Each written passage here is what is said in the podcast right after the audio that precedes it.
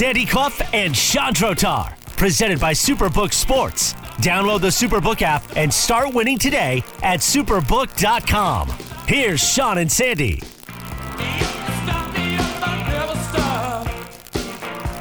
The Colorado Rockies started off pretty well. A, bit of a surprise, right? They take their first two against the San Diego Padres. And who knows? Maybe they looked like they were going to surprise a little bit, find themselves in first place in the West temporarily. And then reality hits, and you have to face the juggernauts that are the Los Angeles Dodgers, in which the Rockies uh, find themselves. Of course, you know they get they get swept in the short series.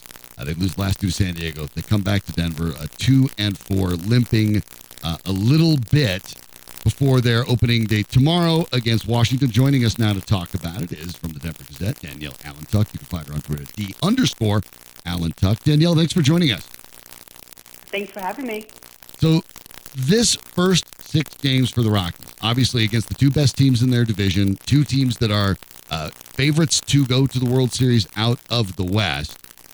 What did we learn, if anything, about this team? They come back two and four, but they do surprise in the early going. You get a good start out of Marquez, a good start out of Freeland. CJ Cron wins the first uh, NL Player of the Week. Uh, are there reasons for optimism for this team coming into opening day? And what would optimism look like for this team, too? yeah, I mean, not much optimism there, to be honest. Um, I think we learned this team is exactly who everybody thought they were. You know, when Kyle Freeland starts and German Marquez starts, they have a chance to win. If, you know, the offense can get a couple runs, they're good, they're set. The rest of the days with their other starting pitchers, you're just praying and hoping it's not a huge blowout. And that's exactly what happened all weekend. Um, obviously, Marquez lost last night, but didn't pitch bad enough necessarily to deserve that loss. But I mean, a little optimism if you wanted. CJ Cron still looks good. Kris Bryant has a hit in every game, and Ezequiel Tovar, the young prospect shortstop. I mean, he looks pretty good on defense, but not quite there at the plate yet. Yeah, uh, I I think there's always a tendency, Danielle, with the Rockies to uh, perhaps overrate their hitting a little bit, and especially on the road hasn't hitting been as much of an issue as pitching has been. And I'm I'm not talking about 13 to 4 Monday night. I'm talking more about last night. And I know he gave up some solo home runs, but I didn't think Marquez pitched badly. And even if he hadn't given up more than one run, they were in trouble when he left the game because they hadn't scored any. And uh, to me, I know Bud Black talked about walks and ha- having to clean that up and certainly in some of the games that's been an issue. But uh, isn't the offense overall kind of a sustaining sort of uh, concern? I mean, at this point in the year, this is the best the offense is going to look because they haven't come to Denver yet. So they don't have that altitude hangover. So the fact that they couldn't do it in the first road trip of the year is concerning. Um, but from my vantage point, if you don't have good starting pitching, you don't have a chance to win games. So when they don't have those two guys, Marquez and Freeland, having good games, they it doesn't matter how many runs you get most of the time. It's not going to make a difference.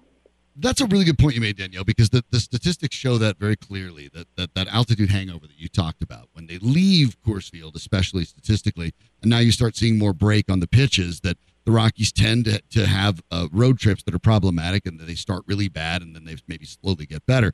And so that's an interesting point that they open on the road and they're relatively healthy. This is probably as good as that offense may look, with the exception of maybe a young player like Tovar stepping up.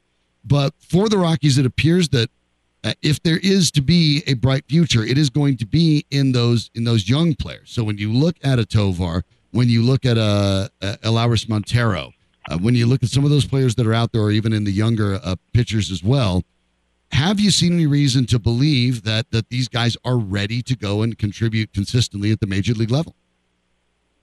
I think definitely a few are. I mean, Tovar has been impressive. El- Elehuris Montero has come so far in the last year. I did not think a year ago when he came up that he was even close to contributing on defense at least, but he's been able to hold his own at third base so far. I think in the bullpen, Justin Lawrence is he's a couple years in now. It's his third season.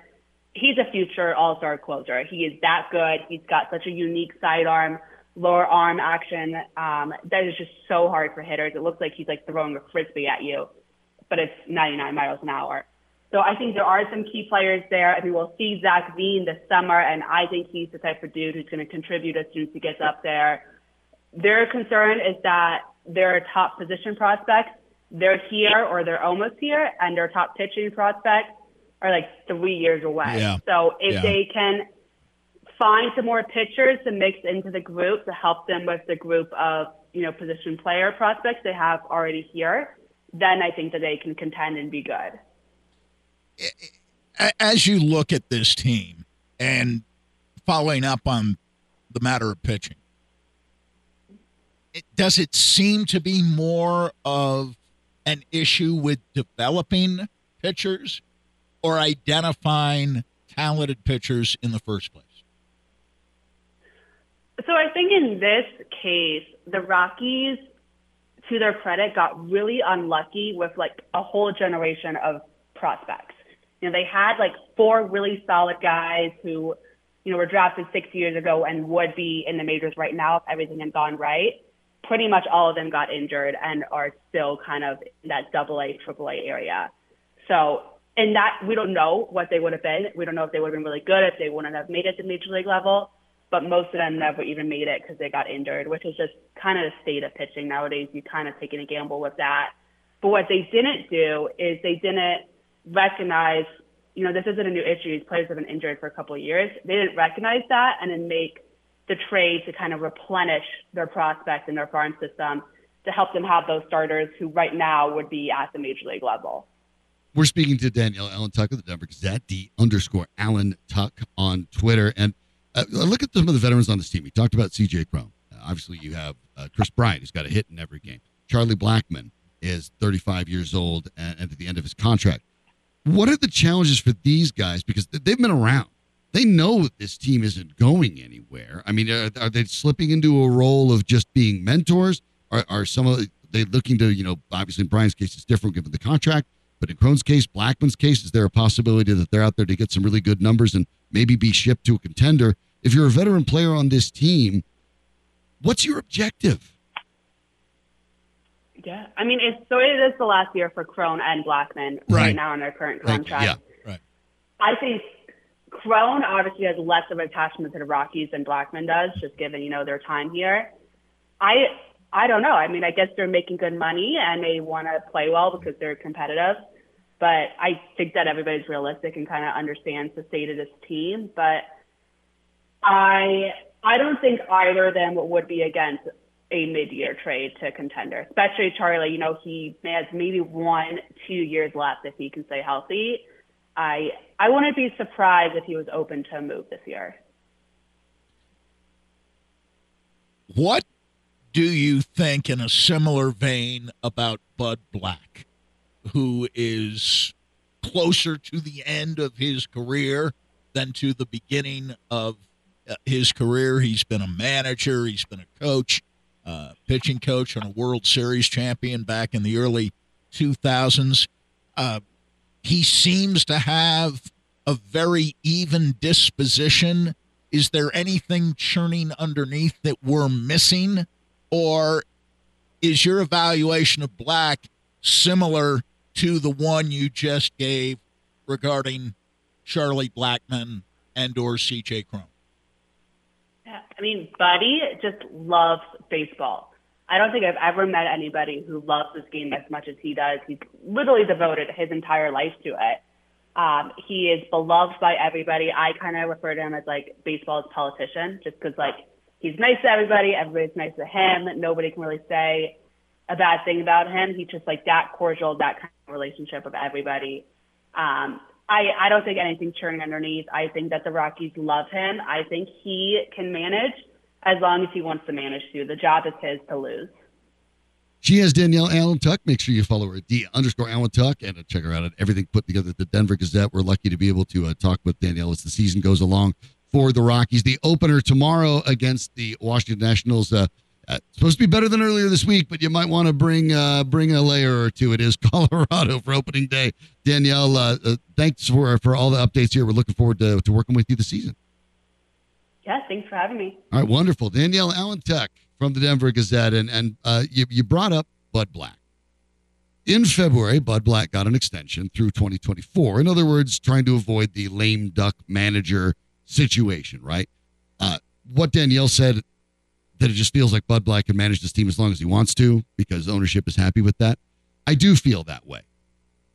That said, you do wonder if things go really badly this year. And we've talked about how difficult it is because of the very nature of Coors Field. You're going to have a day where you're going to play a Dodgers team, and for some reason you're hitting everything and you score 10 runs and you win. So it's hard to lose 100, but it feels like for ownership, as long as they dodge 100 losses, they kind of feel like, ah, good enough. And as long as they don't criticize ownership. And listen, Don Baylor had three straight winning seasons 95, 96, 97.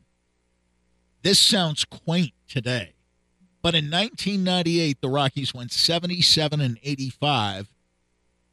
And it seemed to be a gots to go situation with respect to Baylor, at least, not Bob Gebhard, the general manager, but to Baylor. Imagine that today three straight winning seasons, one bad one, and the manager is burned out and for his own health, physical and psychological, he's got to leave. Jim Leyland comes in after Baylor. One year, it, it didn't even take a full season for Jim Leyland to conclude he had had enough. Jim Tracy burned out on all the losing. He could have stayed here yeah. and continued to make a fairly substantial salary, and he had to get out. When you look at Bud Black, he's my age. Mm-hmm. He was born, I believe, literally the same year I was born. Okay. I, I understand you get to a point where you like it, they're paying you well, there's no reason to step aside, but it, it it's hard for me and I don't know Bud Black that well, but it's hard for me to imagine that someone who came in and took this team to the playoffs in 2017 and 2018, his mm-hmm. first two years at the helm, and now has since had what four going on five years of relative hopelessness. Yes. How that would sit well with someone who, throughout his career as a pitcher and as a manager, to have lasted this long, he has to be a competitor. Maybe not to the point of burning himself out on, on losing, but even if they don't lose 100 games, you would think another 90 loss season, he'd say, you know, yeah, I, I like baseball and it pays well, but what's the point? Yeah, and obviously when Don Baylor had those three straight winning seasons, the Rockies have never had three straight winning seasons ever since. It's the only time of that's ever happened. Now, no, they, they, had they had three of four at one point in time. They, and 17 and 18 they had consecutive. They had, they've had consecutive a couple times, and from 2007 to 2010 they had three of four winning seasons. But uh, you're right. I mean, you go look at since 2018, since the, the consecutive right. winning seasons you discussed the Rockies went 20 games under 500 in 2019. Uh, the very short 2020 season, uh, they went 26 and 34. But to get an idea of what that is, 71 and 91 is a 438 winning percentage. Yeah. 28 and 34 is 433. It's even worse. Yes. The uh, the next year, 15 games under 500, and then finishing again with 68 and 94 and, and that's is, kind of what you expect for this year too. Uh, you know, a winning a winning percentage of 420. Make all the fun you'd like, Colorado people. But the the Rockies are are continuing to trend in the wrong direction. Last year, I mean, look at these numbers out of first, Sandy. In a they were 35 games out of first in 2019. I know that the Dodgers are good. I get that, but you guess guess what? They're not moving. They're in your division. They're not going anywhere. You better find a way to compete in that 2020 season, again, we talked about there were only 60 games. They finished 17 out of first in 60 games. That's abysmal. And I know that's a weird year and you want to throw it out, that's fine. But then they finished 32 out of first and 43 last year. These are disastrous numbers. And I'm not putting them on on on black because I simply don't think he has the talent. Uh, I don't. I'm not sure if he's managing this team any better than the, the talent indicates. But what the Rockies ownership is creating is something that is starting to stink. The uh, it, it's just it's not going and it's not going anywhere, and it's just you know the, the fish rots from the head down. It's starting to smell because at this point now the Rockies are not competitive. At no point are they competitive. They're in last place in the NL West already, and it's probably where they'll stay all year. We they just went had in four days from first place, Right. sole possession, To to fifth. last place, sole possession. Danielle, who's been who travels with the team, been out was out there for spring training. We're six games in. She just said that CJ Cron and Charlie Blackmon would probably welcome midseason trades. They're six Six Games games in. in. But they get the idea. They have been through it. Blackmon for much longer than Crone here in Denver, but they have been through it. And th- there's there just aren't any signs that you're going to do anything more than unload veterans for prospects I mean, what's the story? Okay, Bre- who Bre- rarely, if ever, Right. turn into major league players here in Denver. Brendan Rodgers was probably, if, if not the, one of the most compelling reasons to watch the, the Rockies. A guy that looked like budding into being the player they had hoped. How many more wins does Brendan Rodgers at? Last year, he had a, a war, wins over replacement of 4.3. Let's say he even makes a jump and gets to five.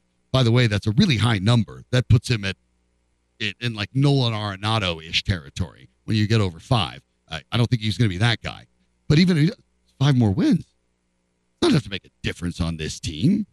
It, it's just not going anywhere. And it really is kind of shocking that in many ways,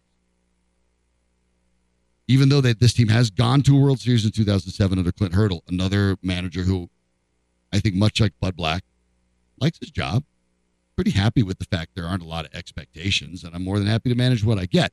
And I'm the not going to best criticize. and the worst thing to happen to Clint Hurdle was going to the World Series in 2007.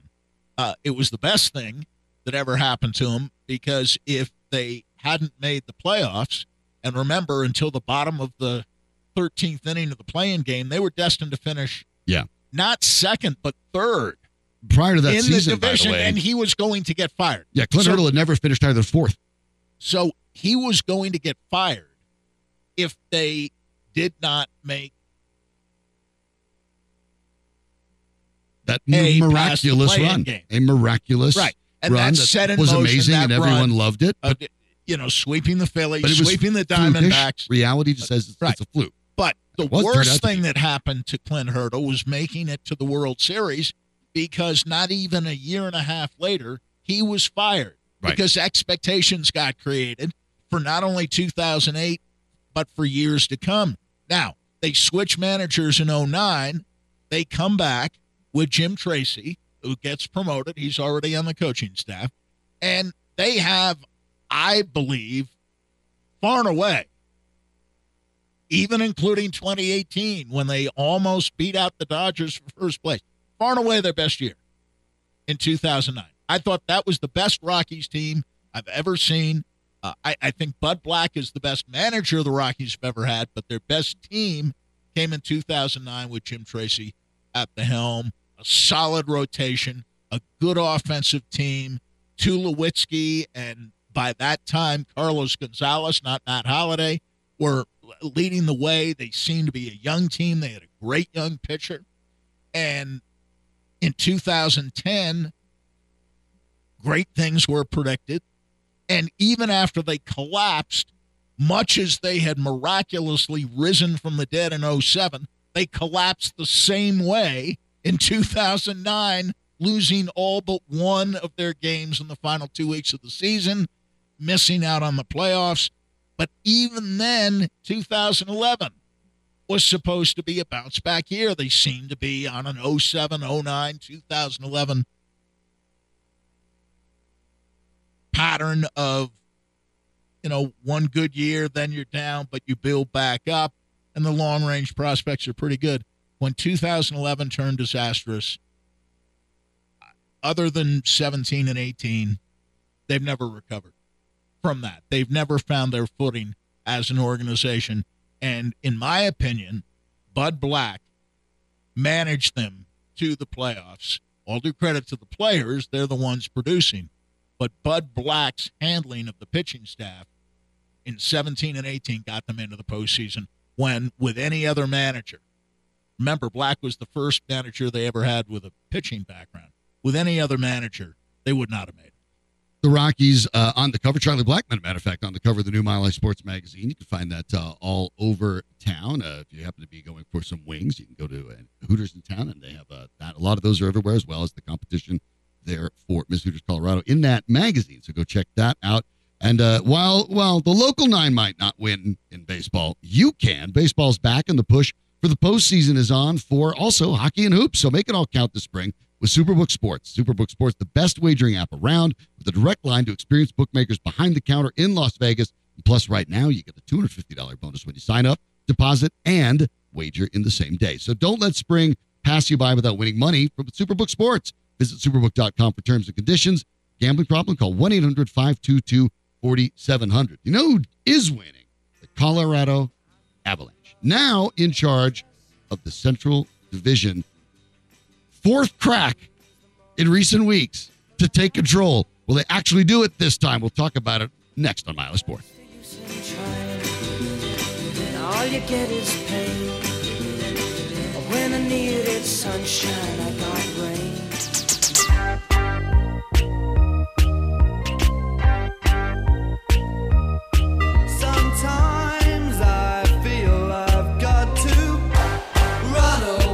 This is Sandy Clough and Sean Drotar on Mile High Sports. Into the heart of me. The Colorado Avalanche have done the work, Sandy. They are in first place in the Central. They have it. They have the same number of points as the Wild and the Stars. They have a game in hand. They have the better winning percentage.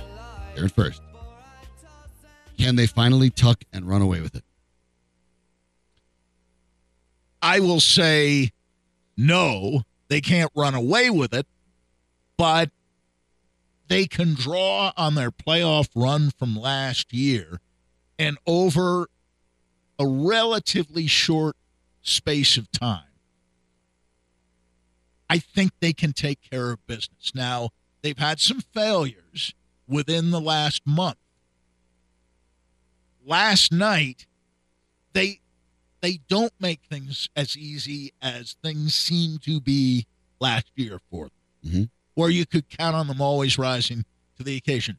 Last night, perfect example 14 minutes, 11 seconds remaining in the game. They're up 3 1. Even after two periods, I figured they were in the clear once they got that late second period goal Right. to double their lead. And remember, against an, I an thought they were in eliminated good team, shape. uh, is eliminated and has the worst home record in the league. Right. And I know they have a great player in Karlsson, but the guys who scored, there's a guy who scored in the third period who has two goals this year now. Had one Yeah, before last night, Peterson, right? Peterson, right? Uh, uh, he scores his second goal. Okay, it's three to two, but uh, within a minute and a half, it went from three to one to three to three, and I, I had confidence that if they could get the game to overtime, they have more star power and they'd win either in the overtime three on three or in the shootout, which they did, but they had to work a little harder than they should have, and you know the goaltender was hot. I Oh, imagine he? that same goaltender might well play again Sure, with the day off tomorrow Right, night Why with not? a day off. Why not throw him back out there? And that's my concern that they have these stretches this year more often than they have had in other years, most especially last year. They have stretches where uh, they seem to go uh, walkabout, uh, just kind And- of and it- and it hasn't check out Cost for a them time. games for the most part. for the most. I mean, the only three For the games they've lost. I mean, really since the seventh of March, they lost five to two to the to the Kings on March 9th. They had that game against Pittsburgh on the twenty second, in which they just weren't very good, and then they lost to Minnesota uh, last week. It, it hasn't cost them games, but you're right. that there's there's a bit of a concern there, and I do think because of the injury situation for the Avalanche, they're going to have to win this second seed to realistically defend. And I know this is a the Avalanche would probably say otherwise. We know Nathan MacKinnon would. He's pointed out their road record last year uh, in the playoffs, and he's and rightly so. But this is going to be a more difficult run. Uh, they, they are. I, I'm not sure that the Avalanche in a matchup with Dallas has a significant advantage. You certainly want to home for that. I'm not sure, especially based on the last time they played, that as they the two teams stand today, that the Minnesota Wild is not a little better than the Colorado. Listen, you're going to have to play You one of them in the second round, but you want that You to be wanna in the second it. round, not the first. let them let the Stars and and the Wild beat up on each other because that has seven game series written all over it, and you take on, you know, the Kraken. That that that's in the first round. that's correct. what that's what the Avs need to do. Right. So even though I, I'm I, I've said all year, I'm confident that this team, if they are healthy, has the goods to win the cup again. I do, even over a tremendous Boston team, as you've had the numbers, Sandy. They've basically played them neck and neck, uh, despite the Avs injuries for for now almost half the season. exactly right. So Exactly they're right. For the second half of the season, they've been close. they have the goods, but you do have to make. You need some of those injured players back. I mean, we, we've went we've gone over it this week. Uh, you're going to need Josh Manson back. You're going to need your blue liners. You're going to need the top six blue liners to be healthy when you talk about the teams. If you're the Avs are in a different spot here. It's not. Oh, look, they made the playoffs. Let's see. No, th- this is this team is is in cup defense mode. This is championship or bust. And, and to win the championship, they're going to need their blue line healthy. You will need Lehkonen back. You'll need your best forechecker healthy. Uh, you will probably, before it's done, need Gabe Landeskog. Oh, I back. think so. So And you're going to have to buy. I'm not time. sure you don't need Landeskog a little bit earlier on in the playoffs than than some people imagine. Uh, probably in the first round, you'd be expected to win without him, but after that, you need him back too, and that's no sure thing.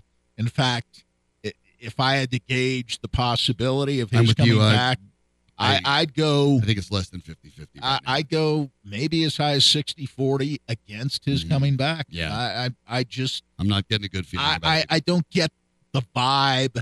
Every time I uh, read or hear people who know what they're talking about, who have watched him in practice, and they say he's not days away, he's weeks away. He's weeks away from coming back. And you don't want to bring him back at 85 or 90% with any kind of risk of of re injury. re-injury that would result in more surgery. This is the gamble Then they took last year then already. You're threatening his career. Right. Last year they took the gamble. He took the gamble, Paid off. and it paid off. He played well, and they won the cup. But I think he knew, and perhaps they knew too, that he'd be sacrificing a year somewhere along the line. Hopefully, this regular season year is the only year he has to sacrifice, but you can't know that. And I, I would be astonished if he were ready at the start of the playoffs. I- I would be astonished. With the other three, not so much.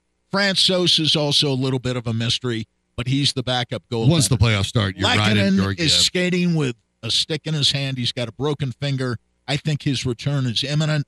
Uh, Manson, I would expect back at some point during the first round of the playoffs, if not right at the beginning of the playoffs. So what the Avs need to do is by that time they have the the game in San Jose, three more on this road trip, another game against the Sharks tomorrow. They've had that break, and that obviously makes your road trip a lot more helpful because you have two road games, but you don't even have to leave your hotel. You can stay where you can, and of course the next jump you're staying in California, to L.A. to Anaheim, so not a bad travel schedule.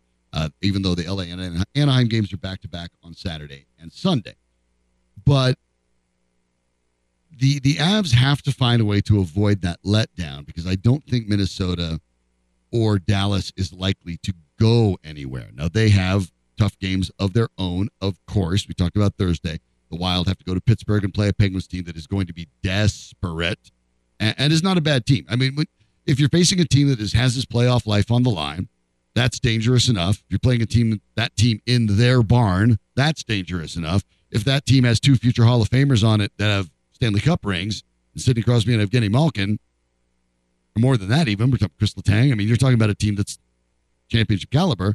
Uh, they know what it takes to win these kind of games. So a dangerous game on Thursday for Minnesota. The Stars not so much, obviously at home against the Flyers. But if you're the Avs, clearly you can't take anything for granted. You're going to have to more or less assume you have to win out. Yes, I think so. I, I think so. The, the the time for expecting help from other teams is, to me, essentially over.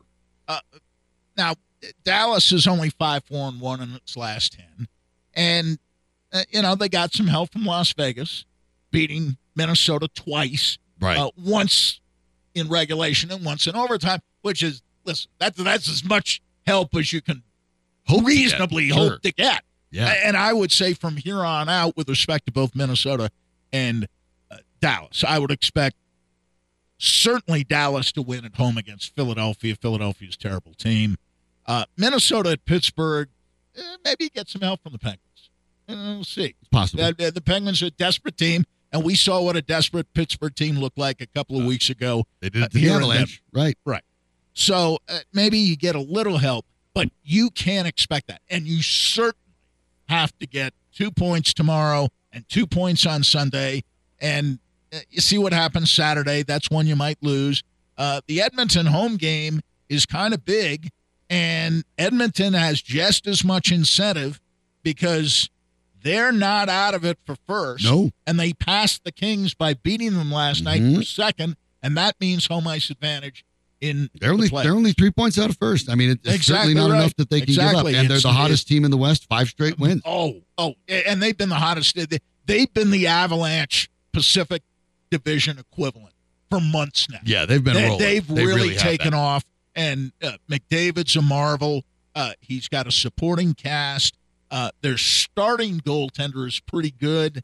Uh, if they have to go to uh, Campbell, I believe, is the backup.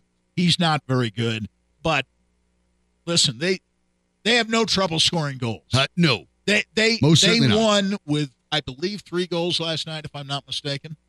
Yes, last night, yes. They had two shots on goal in the first period, and with about two or three minutes left in the first period, they had zero shots, and they still scored three goals. Yeah. against a very competent Los Angeles team that's been playing pretty solid hockey. I mean, even with the loss last night in regulation, six three and one in its last ten games. So there are other good teams playing well in this conference, and and the Avalanche are going to have to.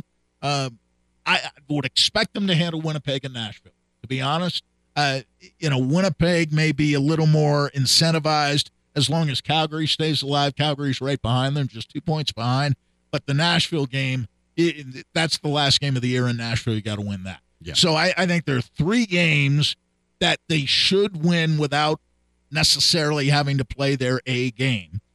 But there are three other games against the Kings and Edmonton and Winnipeg, all playoff teams, right? hmm As we speak, As we speak. and all teams with incentive still to win and improve their position. yeah, until there's an E next to your name on that score on that uh, you know standings board, you, you're still going. So that's that's going to be uh, the challenge. Those teams are alive. So for, for the Avs, I mean, it's it's not there's no there's no real bad news situation. There's good news. They have a game in hand and they're in first place in, Right. in the Central. And by all reports, even though it's not going at the speed you'd like, uh, your players are getting healthier. You're you're you're Right. actually trending in the right direction. Everything's trending in the right direction. But for it's all kind of it's kind of like being an air traffic controller out of DIA, right? You're trying to land three planes on three runways at the same time. And that's what the Avs are trying to do right now when you're talking about taking over this division, claiming that two seed, and having the opportunity to have home ice advantage in both the first and second rounds for sure. And it's tricky. It's tricky to navigate. There's not a lot of room room to maneuver with six games left. And what it basically tells me is that this game tomorrow have to get it. Have, And you have to get Sunday. have to get it. Have to get Sunday. And and and not and, it, and they need you have to get them both. You got to get two points. Can't oh, definitely. You have to I- get two. I- no, no, you have to get two. So- you have to get two. That's just now, the reality. if you could get one in Los Angeles, get five five great. points out of the last three games, that'd eh, be great. That, that'd be great. that'd be great. But the Uh, minimum has to be four. two on Saturday unless unless you lose You Thursday. blow the one tomorrow night. You can't blow that one tomorrow night against a, a Sharks team that's still, by the way, even still the worst home team in the NHL. So challenge is there. Eight wins. Eight wins. all year at That home. And, and, I know home awful. ice hasn't been as powerful an advantage this year in the regular season across the NHL. You see many of the good teams who are virtually as good and sometimes better on the road, including the Colorado Avalanche, who've been much better on the road this year Yep. than they've been at home. Yep, and of course they were great in the postseason as well. So we'll find out. We'll take a closer look at that tomorrow. Uh, home court advantage, really. I mean, you know, the same court. They just put it on top of the ice. It's really all the same place and everything. For the Denver Nuggets, uh, is theirs if they want it. They didn't look like they wanted it last night. What They does that not. mean? We'll talk about it next on Mile High Sports.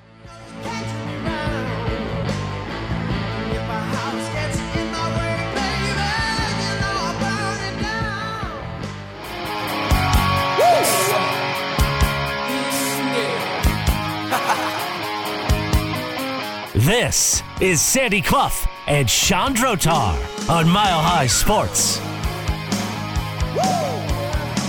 Welcome back. I'm Sean. You can follow me on Twitter at S-D-R-O-T-A-R. Sandy on my left. And we talk about the Denver Nuggets who uh, came out flat is a nice way to put it. That the Nuggets had, I would argue, given the opportunity in front of them to face the worst team in the Western Conference, win it, and claim the top seed in the West for the first time in franchise history with everybody starting the game as flat and uninspired a performance as I've seen all year. It ends up with a embarrassing loss to the Rockets, where they lose by 21 points. Michael Malone points out that his team said directly he called them soft and dared someone to challenge him and said nobody did. I said they're not a soft team, but they they were soft tonight. I agree completely. Uh, Jokic got 25 minutes, put up 14 points, 10 boards, four assists. Uh, he didn't look great, and as Jokic, Jokic himself said, "I felt good. I didn't play good." Jamal Murray uh, aggravated that sprained right thumb that he's been dealing with for a while. So only nine minutes on the floor for Murray. Uh, your worry, Sandy, and I think it's very, it's just, is the fact that this team has not played good basketball for a while, and even though they are almost certainly going to walk away with the top seed in the West at some point, this isn't the Golden State Warriors who have four rings and understand, oh, it's playoff time. Here's how we handle it. And they get Wiggins back. Yeah. All right. Uh, th- there's no But there's- there's a- who's out now Right. uh, and has been out for an extended But I period. worry about the mentality. riding in come playoff yeah. time. So you see, the, the Warriors, know relatively healthy. they've been wobbly. I get it. But when the if the Warriors come into the, the playoffs healthy, they know how to. They're like, it's playoff time. We know how to flip a switch. The Denver Nuggets don't. And, and there's a real concern that if this team doesn't play well to end, end this, the, the season, they may not be able to flip that switch. At the same time, there's no reason to risk the health of Nikola Jokic and to a lesser extent Jamal Murray. So No. what do you do? it's tricky.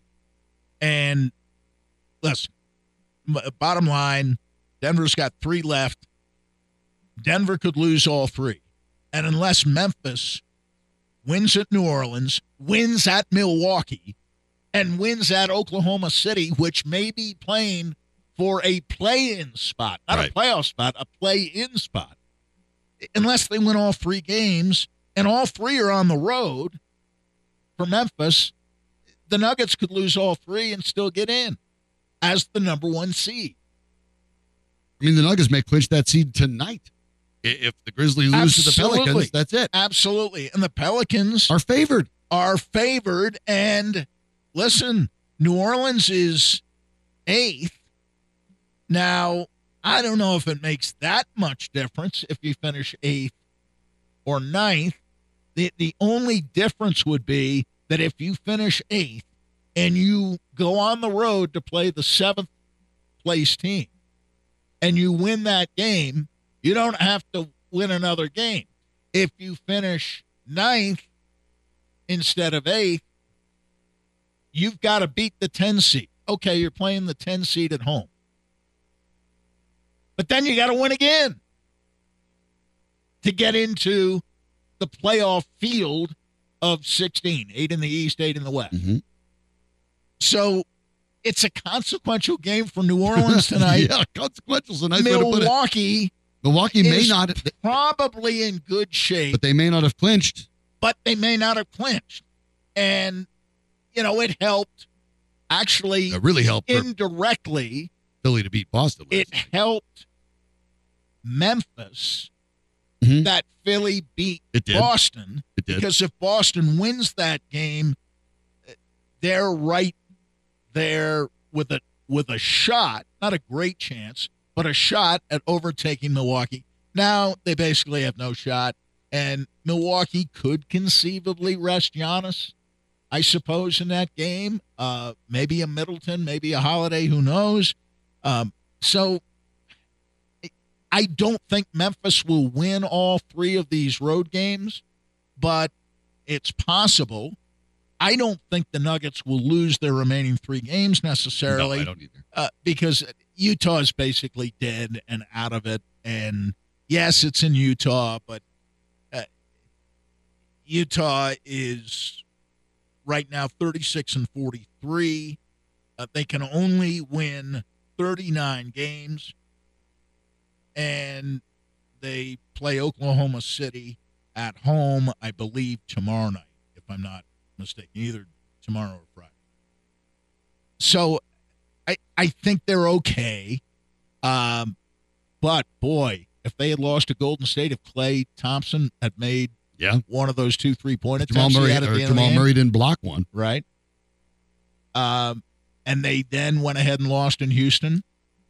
They'd be in trouble. Uh, as far as now, the uh, funny thing is, you could make the argument that at least as the, the it continues to wind its way through, that maybe the second seed it may be even better anyway because you might not get Phoenix till the second round, and if Phoenix is healthy, Correct. Correct. they're the odds Correct. on. And That- believe it or not, Nuggets right. fans, uh, man, I'd like to I, hear it, but I'm the, not the sure. odds-on favorite in Vegas to win the West, Right. That's the Phoenix Suns, Yeah, yeah, that not the Nuggets. And uh, listen, uh, I, I think the Nuggets can beat almost any other team, but I think legitimately they would be underdogs against Phoenix.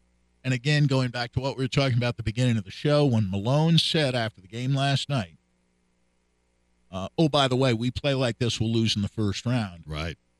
I take that remark seriously because it it shows, and I think this is probably a good thing that Malone is not assuming that the Nuggets will sail through the first round, playing the way they played not only last night, but in many ways over the last three weeks. Mm-hmm. They're six and eight in their last fourteen Imagine games. that. Six and That eight. kind of The top form seed. is going to at least result in their being extended in the first round, if not beaten in the first round. It is obviously a, a concern here. And I, we do wonder how And- concerned and you are as listeners to the Nuggets. You know, 303 831 1340. and about whom are you most concerned? Now, Jokic will be fine. I think so. Murray, if he's healthy, will be fine. Porter is on a pretty nice roll Mhm. right now. The two guys in the starting lineup who clearly were singled out, even though they weren't named specifically by Malone last night, when he took the starters out with five and a half minutes to go in a game. Said, I've seen it. You're all coming out. But the two guys who were just not even close to being good enough were Caldwell Pope and Gordon. And Gordon, since coming back from the injury, which sort of coincides with the six and eight stretch they're in the midst of right now. Yeah. He hasn't been good enough. It- Gordon playing the way Gordon is playing now. it- it-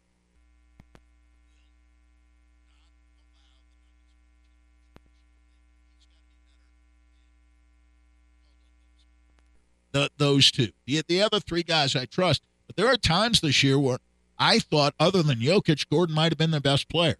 And certainly no worse than the third player before his injury. And now, what, when I hear him talk, he's saying, well, you know, I, I, I feel okay, but there seem to be still some lingering effects. And, you know, he had decent box score numbers last night. A couple of weeks, his defense has been great. I can't argue with it. I, I, I do think that Gordon, the challenge with Gordon at times as a player, and, th- and this is not just with the Nuggets, uh, that it, had been that way with the Magic as well. He's a great sort of glue player. The teammates love him. He, he chips in on everything, and that's not to be underrated. But Gordon primarily appears to function in a space in which he is primarily a passive player. And when he is passive, you see him out there at the three point line lingering, and you see teams leave him completely alone. And in the playoffs will start, they will simply dare Aaron Gordon to take a three. They'll leave him alone. They will they will send another person to go stay on Jokic or somebody else, and they'll leave Gordon completely alone. You you charted his recent three point field goal percentage. It And- has not been good. It has not been good. And, And, he's shooting them, and teams are letting they're him shoot them. literally letting him shoot. classic example of when you say, "Well, I'm open." There's a reason you're open. They want you to They take want the him three. to shoot. Yes. They So- don't want him moving They don't want the him cutting. They don't want him taking backdoor cuts. They don't want him slashing to the rim. they don't want That's what they don't want him to do. They're and- fine if he wants to sit out there and shoot threes or twenty foot jumpers Gordon, from the wings. when he's good, is doing all of that. Gordon, when he is more passive and taking, it's, it's sort of an odd sort of Tao of Aaron Gordon. When he is taking what the game gives him, he's fine, but he's not special. He's special when he dictates how the game comes to him. And that's a shift that the Nuggets are going to need if they are going to be able to be championship contenders. We'll find out. They face the Suns tomorrow. We'll find out what the Nuggets do. We'll find out what the Avalanche do. Both teams in pretty good position. Now it's a matter of finishing strong. Thanks to Dr. Rick Perea for joining us. If you missed any part of the program, you can catch it on milehighsports.com or on the free Mile High Sports app. Danielle Allentuck joined us from the Denver Gazette. Make sure you check her out at D underscore Allentuck. Yeah, in the booth, Danny Bailey, who helped me remember our text line when uh, Dr. Rick was getting in my head. and uh, Andrew, Andrew in the booth putting all the video together. You can always check that out as well at Mile High Sports. We're going to hand things off to our friends at Afternoon Drive, Annie Lapiro, Cordy Rourke. Coming up in just a moment for Sandy Clough. I'm Sean Drotar. We'll be back tomorrow. Thanks for listening to Mile High Sports. Another one bites the dust, and another one gone, and another one gone. Another one bites the dust. Hey, hey, I'm gonna get you too. Another one bites the dust.